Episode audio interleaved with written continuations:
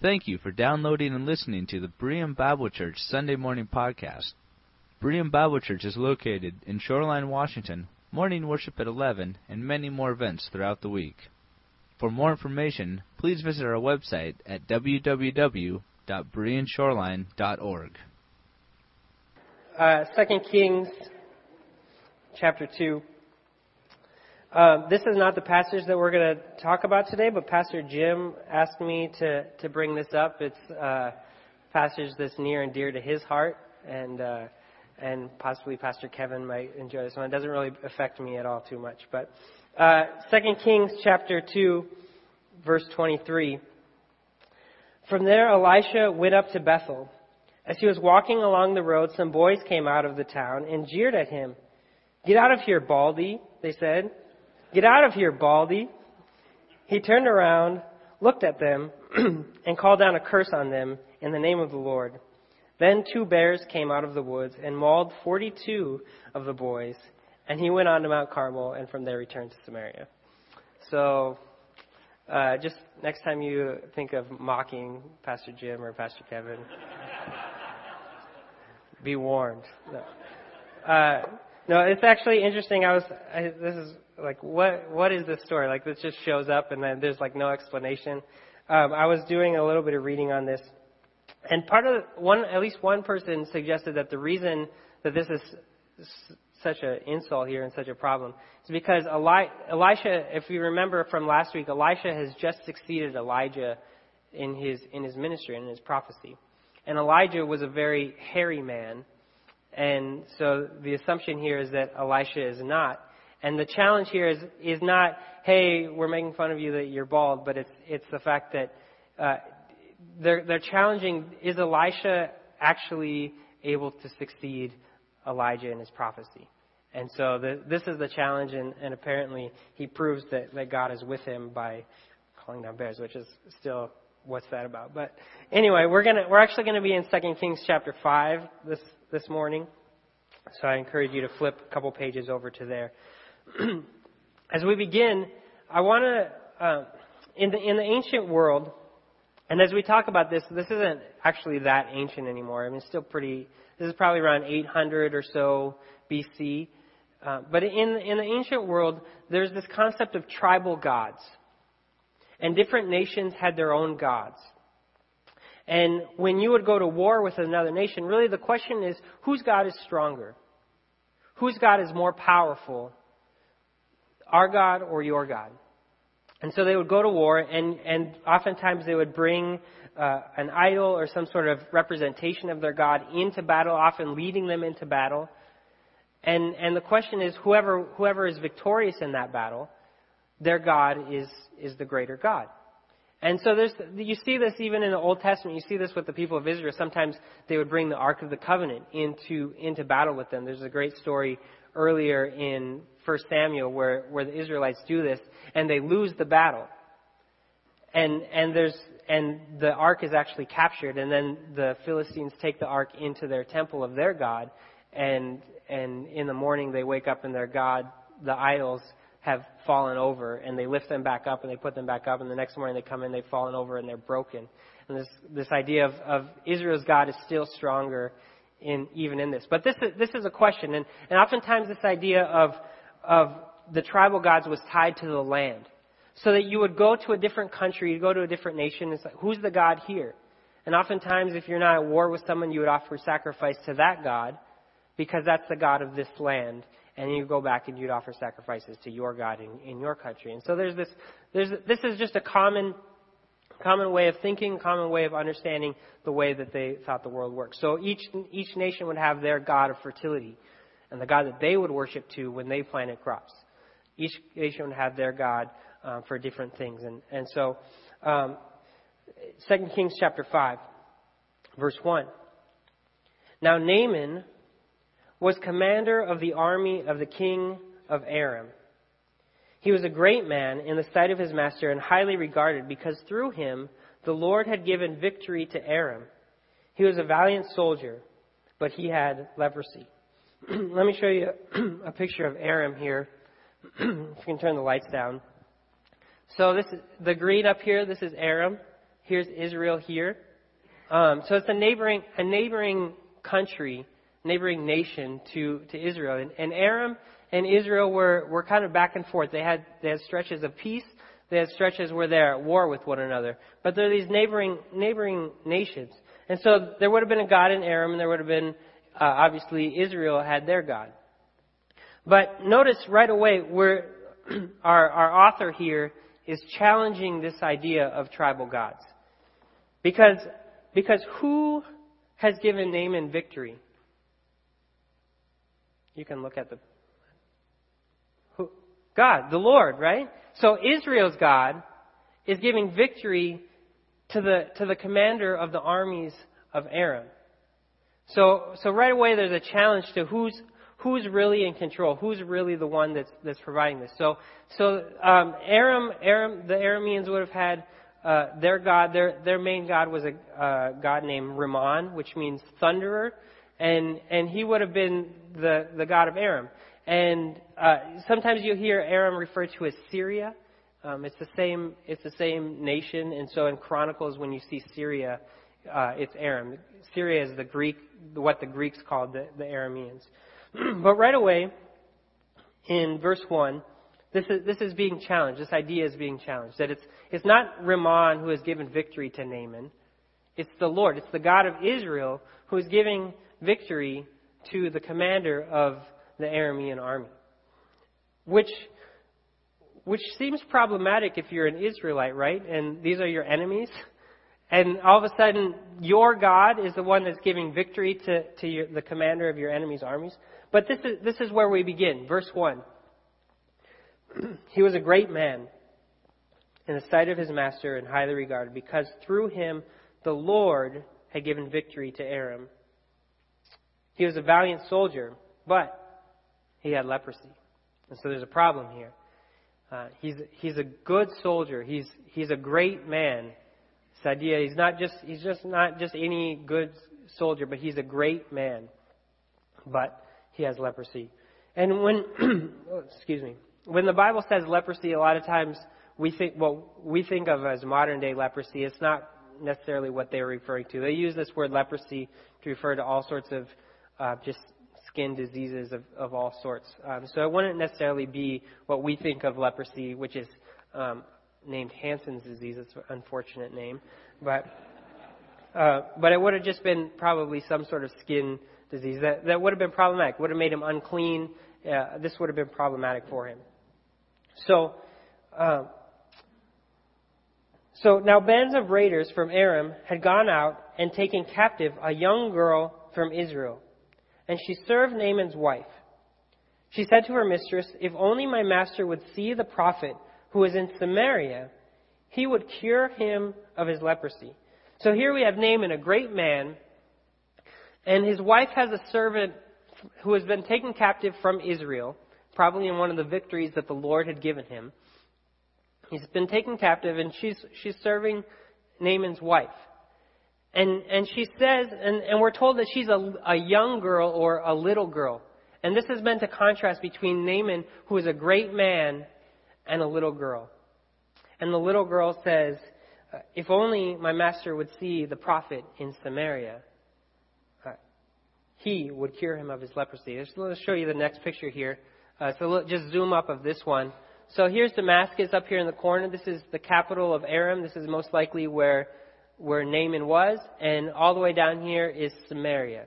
It's about 700 miles away, 700 or so. Um, I don't know if that's along the roads or as the crow flies, but it's it's a long ways, and they weren't driving. It probably would have taken probably would have taken a couple weeks to get from Damascus to Samaria. and so he's told, if only my master would see this prophet in Israel, he would cure him of his leprosy. So Naaman went to his master, uh, the king of Aram, and told him what the girl had said, from Israel had said. By all means go, the king of Aram replied. I will send a letter to the king of Israel. So Naaman left, taking with him ten talents of silver, six thousand shekels of gold, and ten sets of clothing. The letter that he took to the king of Israel read, With this letter I am sending my servant Naaman to you, so that you may cure him of his leprosy. Um, now, we we read this this what he brings with him: ten talents of silver, six thousand shekels of gold, ten sets of clothing. Like this, this doesn't really mean any. Does this mean anything to you? Anybody is like, oh, I know how much that's worth. Yeah, I don't think so. So I was I was doing some research, and and I, I found somebody that that gave kind of an estimate of what what this could have bought, what sort of what how this would fit out with like a day's wages, and and how that would compare to to us today. Um, it's it's about a billion dollars worth of stuff, um, which is which is a lot. I mean, we sometimes we think, and and I, I know sometimes you listen to the news and they're throwing around, you know, so such and such company sold for a hundred billion dollars, or and sometimes we we think that oh billion dollars like it's doesn't really seem like that much anymore. Let me show you a billion dollars in cash here. Those are hundreds. Um, that's a hundred ten million ten million hundred dollar bills. Uh, it's a lot of money. Um, I, and yeah, so here's maybe it's not to some of you, but it is to me. Uh, so this is this is this is how much he's taking. The equivalent of a billion dollars in in gold and silver and and apparently some clothing as well. Probably would have been very expensive clothing. Um, and so here's what he brings. He's he's got this entourage that he that he brings with his chariots and his horses and and all of this wealth that he's bringing for for probably about two weeks journey, 700 miles. He comes to the king of Israel with this letter from the king of Aram. With this letter, I am sending my servant Naaman to you so that you may cure him of his leprosy. As soon as the king of Israel read the letter, he tore his robes and said, Am I God? Can I kill and bring back to life? Why does this fellow send someone to me to be cured of his leprosy? See how he is trying to pick a quarrel with me? What, is he, what does he think is happening here? start, starting a war, right? Here's this guy, you know, he's uh, commander of the army. He's he's he's picking a fight. He brings in all this wealth and says, "Okay, you, let's see what happens." And and the king of Israel is thinking, well, if I don't, if I can't do this, which I can't, uh, he's going to go back. He's going to march back to Damascus, and then he's going to come back with a real army, and, and we're going to go to war. And so the king of Israel is distressed. He tears his robes. Um, but but this is really fascinating. So far in, in our passage, who, who believes that Naaman is able to be cured? The little girl. Who else? Naaman thinks it might be a possibility. Who else? The king of Aram. Who doesn't believe that he can be cured? King of Israel, right. So we have, we have at least some sense of faith from the king of Aram, from Naaman, from the little girl, and the king of Israel who's supposed to be representing God is, is distressed. He's upset. He doesn't think it's going to happen.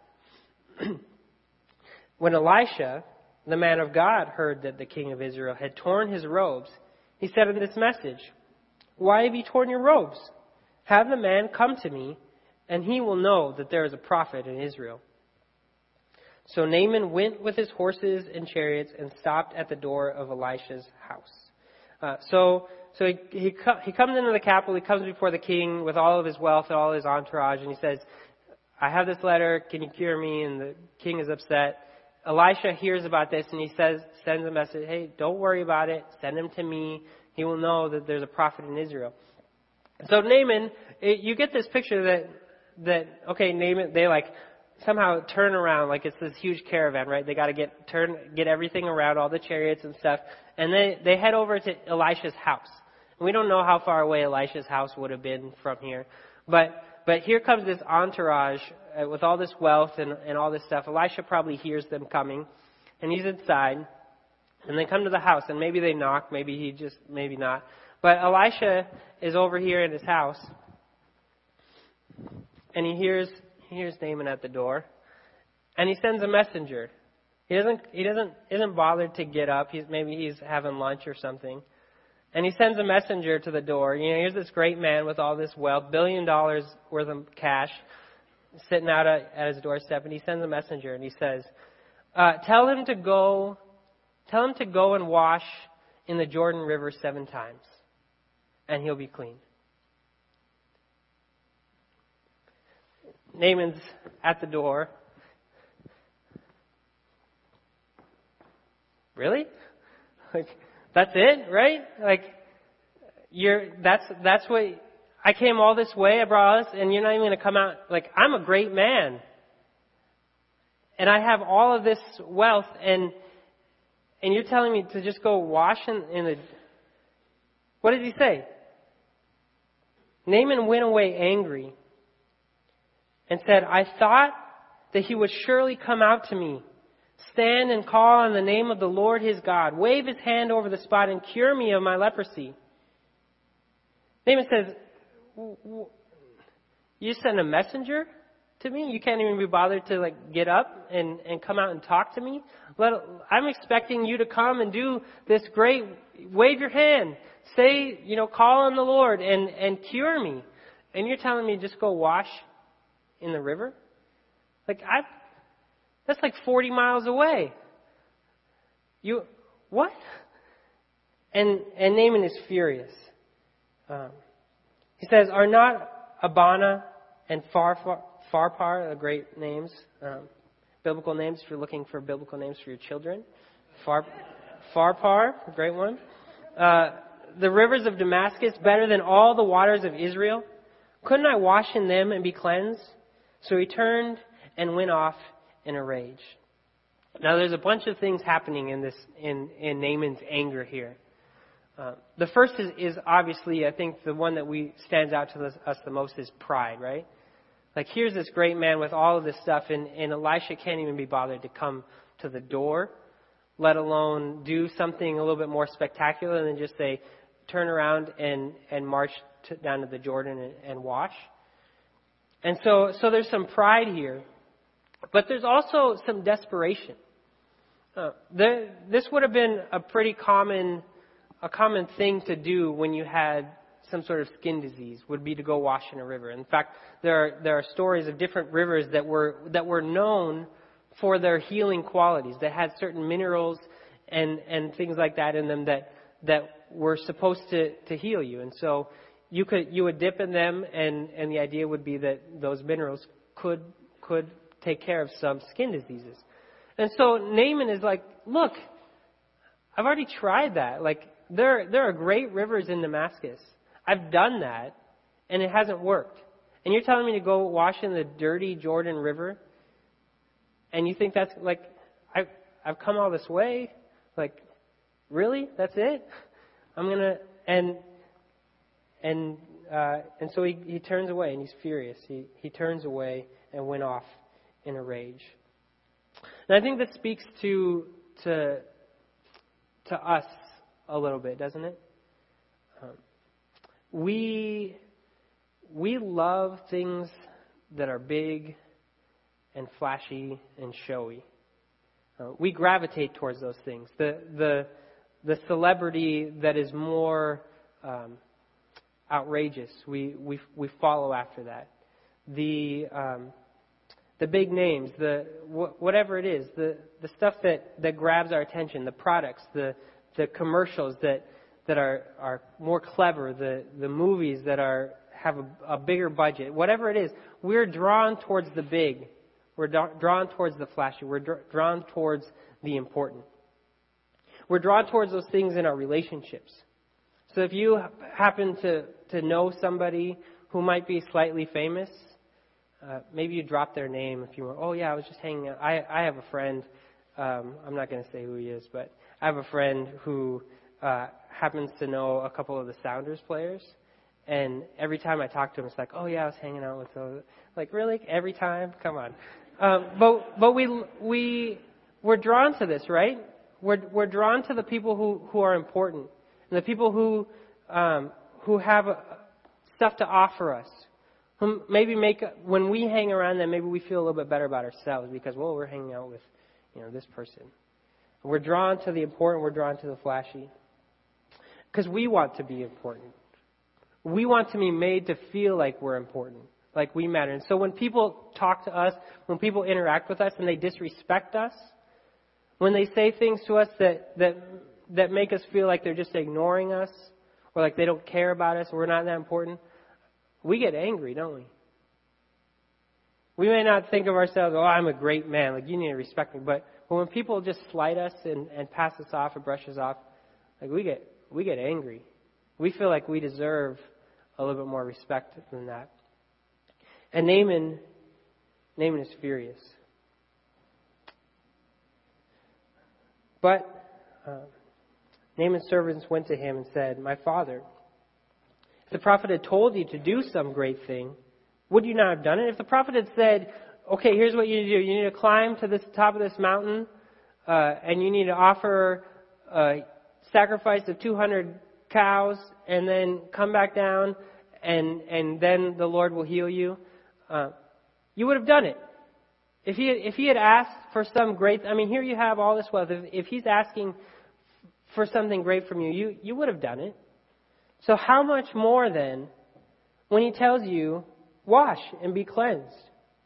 So he went down and dipped himself in the Jordan seven times, as the man of man of God had told him, and his flesh was restored and became clean, like that of a young boy. Here's this great man His flesh is now restored to that of a young boy. Uh, and, and it works. And this is something that we see again and again. We've seen this already in, in the story of Elijah and Elisha. That God often shows up in the seemingly small, seemingly insignificant moments. And so that when Elijah is on top of the mountain and the, the storm and the fire and the winds come, God is not there. Where is God? In the still small voice, in the silence, God shows up. And Naaman is expecting God to show up in some great, great work, great sacrifice that he offers, some, some in his great wealth. He's expecting God to do something with that. But God shows up in the simple, seemingly insignificant, uh, dirty, messy moments. Um, and God, God is there. And He works. Naaman returns. Naaman, so, so you get the sense that, that the whole entourage went down to the Jordan. Maybe it was because he was like, well, if this doesn't work, we'll just keep heading home. Don't wait here. Like, let's just all go. So you get the sense that, that all of it went with him. He goes down to the Jordan. Naaman and all his attendants went back to the man of God. He stood before him. So now Elisha can be bothered to, to get up and come to the door. Um, he stood before him and said, Now I know that there is no God in all the world except in Israel. So please accept a gift from your servant. Naaman gets it. I mean, this is, this is an incredible confession of this, this Aramean commander of an army. And he comes before Elisha and he says, Now I know that there is no God in all the world except for the God of Israel.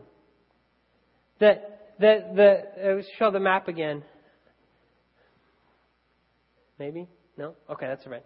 Um, that, that it's not, it's not Israel's God and Moab's God and Edom's God and Aram's God, that there's only one God.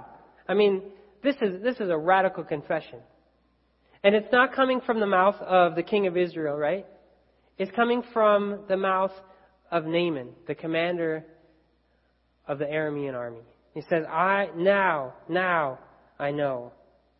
It's, it's, it's confession. He, he believes, he trusts. The prophet answered, "Is sure so now I know. So please accept a gift from your servant." The prophet answered, "As surely as the Lord lives, whom I serve, I will not accept a thing." Even though Naaman urged him, he refused. And so you get this sense that there's this sort of back and forth between the two of them, right? It's like uh, Naaman's here with all of his, all you know, the whole thing is like, "Can I give you something? Like, let me pay. I have all this. Let me give it to you." And Elisha's like, "That's okay. I don't need anything."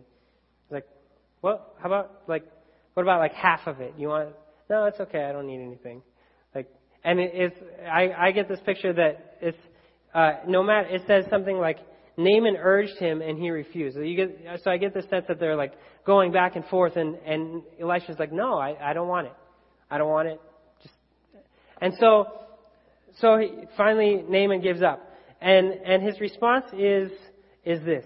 If you will not, please let me, your servant, be given as much earth as a pair of mules can carry, for your servant will never again make burnt offerings and sacrifice to any other God but the Lord. And so it's like this back and forth. Take, come on, take something like one of the shirts that I brought, like something. Will you, will you please take something? And Elisha says, no, no, no, no. And Naaman says, okay, fine. Well, if you won't take the money, can I at least take some dirt back? this seems strange to anyone else except for me. like, like, okay, well, here's all my here's all my wealth, but you won't take that. Let me just take a couple shovelfuls of dirt back. Um, and and and you get this sense that what what is this about? He says, I, I will only make sacrifices to the Lord now. I will only I will only worship the Lord. And so what he wants to do is he either there, there's sort of some questions about what exactly he's he's hoping to do with this dirt. Um, it's enough dirt for a, a couple of pairs of mules to carry back. So some people believe that what he's what he's wanting to do is to actually offer to to build an altar out of the dirt. Others think that he would build a, he would put have like a pat maybe a patch in his yard or something where it was it was the dirt and he built an altar on top of that or somehow he would pray only on that dirt because because he still he gets it on one hand that there's only God but he needs to take a piece of the, the earth from the place where Israel's God is from so that he can, he can have this earth to worship on. He can have this dirt to worship on. So he says, Can I have enough dirt to take back that, that my mules can carry that I can take back and I can worship the Lord on that? And Elisha says, What? Like, don't you, you just said, like, God, you, you recognize that there's only one God. Why, why do you need the dirt? No, he doesn't say anything. But, but Naaman continues. He says, But may the Lord forgive your servant for this one thing. When my master enters the temple of Rimmon to bow down, and he is leaning on my arm, and I have to bow there also. When I bow down in the temple of Rimmon, may the Lord forgive your servant for this. And Elisha says, No way. Like you got to take a stand for something. Like if you're really devoted to this to to God, like you you can't you can't participate in this idolatry any longer. Like if if this is such a problem for you, stay here in Israel and worship God here. You know, you you take a stand for something or you'll fall for anything, right? Like this is what Elisha says to him. No. Elisha says, Go in peace. Go in peace. This, this clashes with, with everything that we expect from God, doesn't it? I mean, just, just chapters earlier, Elijah is on the mountain with the prophets of Baal, and he says to the people of Israel, Choose for yourselves this day who you will serve. If, if Yahweh is God, then serve him. If Baal is God, then serve him and he has this confrontation. He says, You need to make a choice. And here's Naaman coming before Elisha and saying, Look, I'm going to go back, and I need to go back, and it's going to get a little messy. Like, I, I'm going to have to, I'm going to have to do this. This is what my master expects with me. This is, this is part of my job.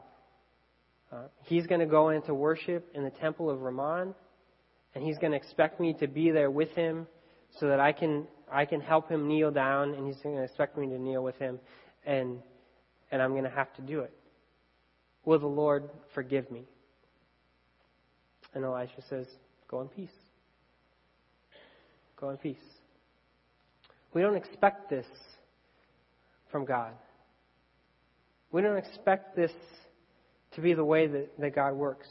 And I think I, have been I've been wrestling this week of, of what it, what does this mean? What does this look like for us today? What does this mean? How how do we talk about this? God who allows Naaman to go and essentially participate in this idolatry. And he says, Go in peace. It's okay. And I think, I think God recognizes and meets us where we are at. That God doesn't expect us, before we come to Him, to have it all figured out. And have all the answers and to have all the messiness and all of the sort of ambiguities and gray areas of our lives cleared up before He can say, okay, now come to me.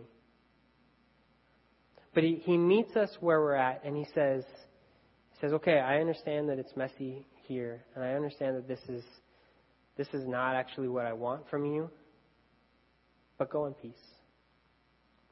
And that God is, is a God who's, who, the, who the way He works is so far outside of any box that we might possibly construct for Him that when it seems at, at all at all costs that He would say, no, no, no, no, no, no. This, this you can't compromise on. We turn to Him and we say, Will you forgive me for this thing that I feel like I need to compromise on. And he says to us, Go in peace. Go in peace. We have a God who, who meets us in the small, a God who meets us in the insignificant. We have a God who meets us when we are flat out disobeying. When we are flat out uh, running away from Him, participating in things that are against Him, that we say, Lord, uh, forgive me. And He says, go in peace.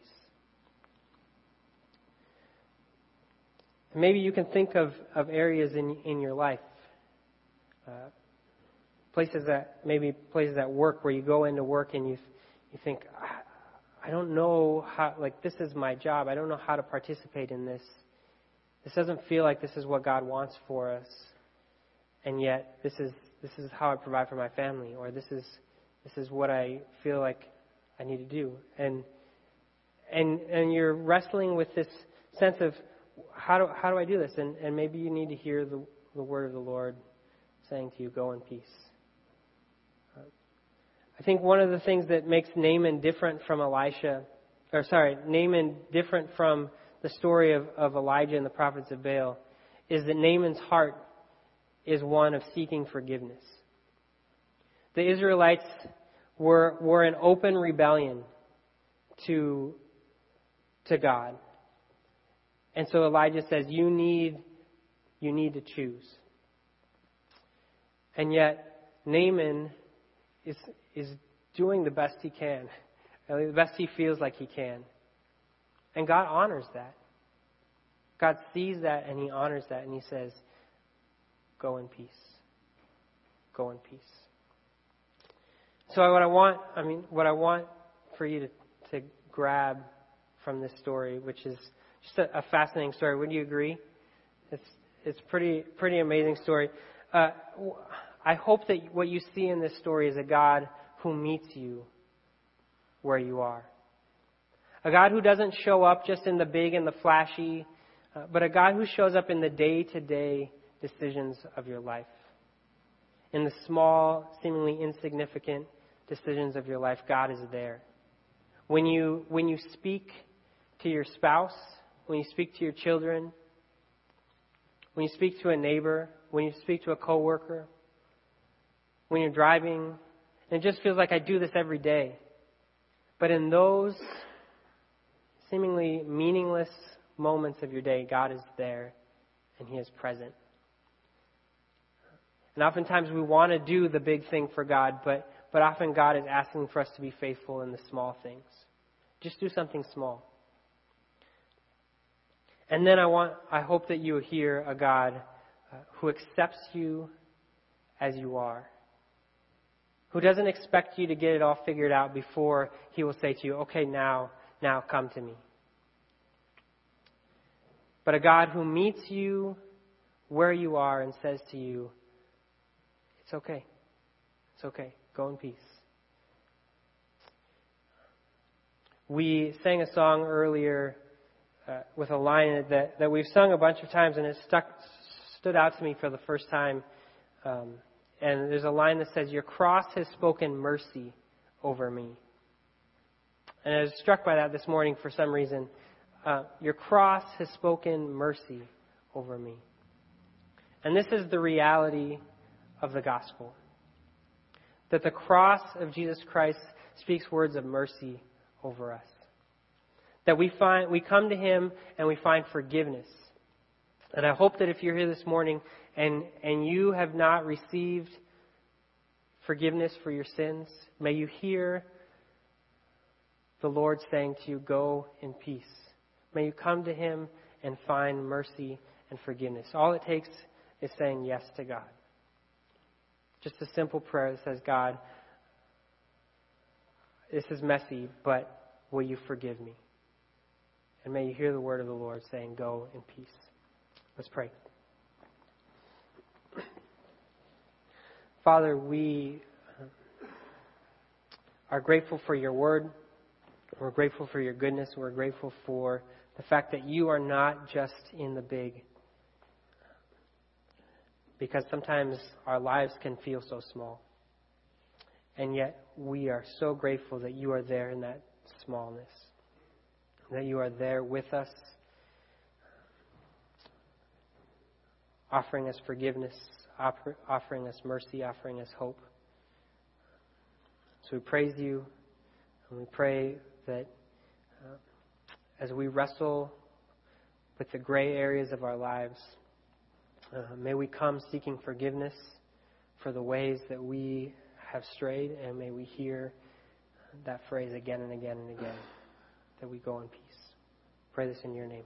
On Thursday, and I just I got a note here that we so far we have received 55 pledge cards um, for a total of $92,690. So we are uh, approaching our goal of $120,000 for our missions uh, pledges for the for the coming year. So I encourage you, if you haven't turned in a pledge card yet, do so. Um, it's uh, important for us to know how we can support our missionaries over the coming year, and this is a big part of, of what we do at our church is, is support missionaries. Um, the song that, that we just sang came from Ephesians chapter 2. Verse 14, For he himself is our peace, who has made the two one and has destroyed the barrier the dividing wall of hostility. And then in verse 17, he came and preached peace to you who were far away and peace to those who are near. For through him we both have access to the Father by one Spirit. May you know him who preached peace to you, and may you go in peace.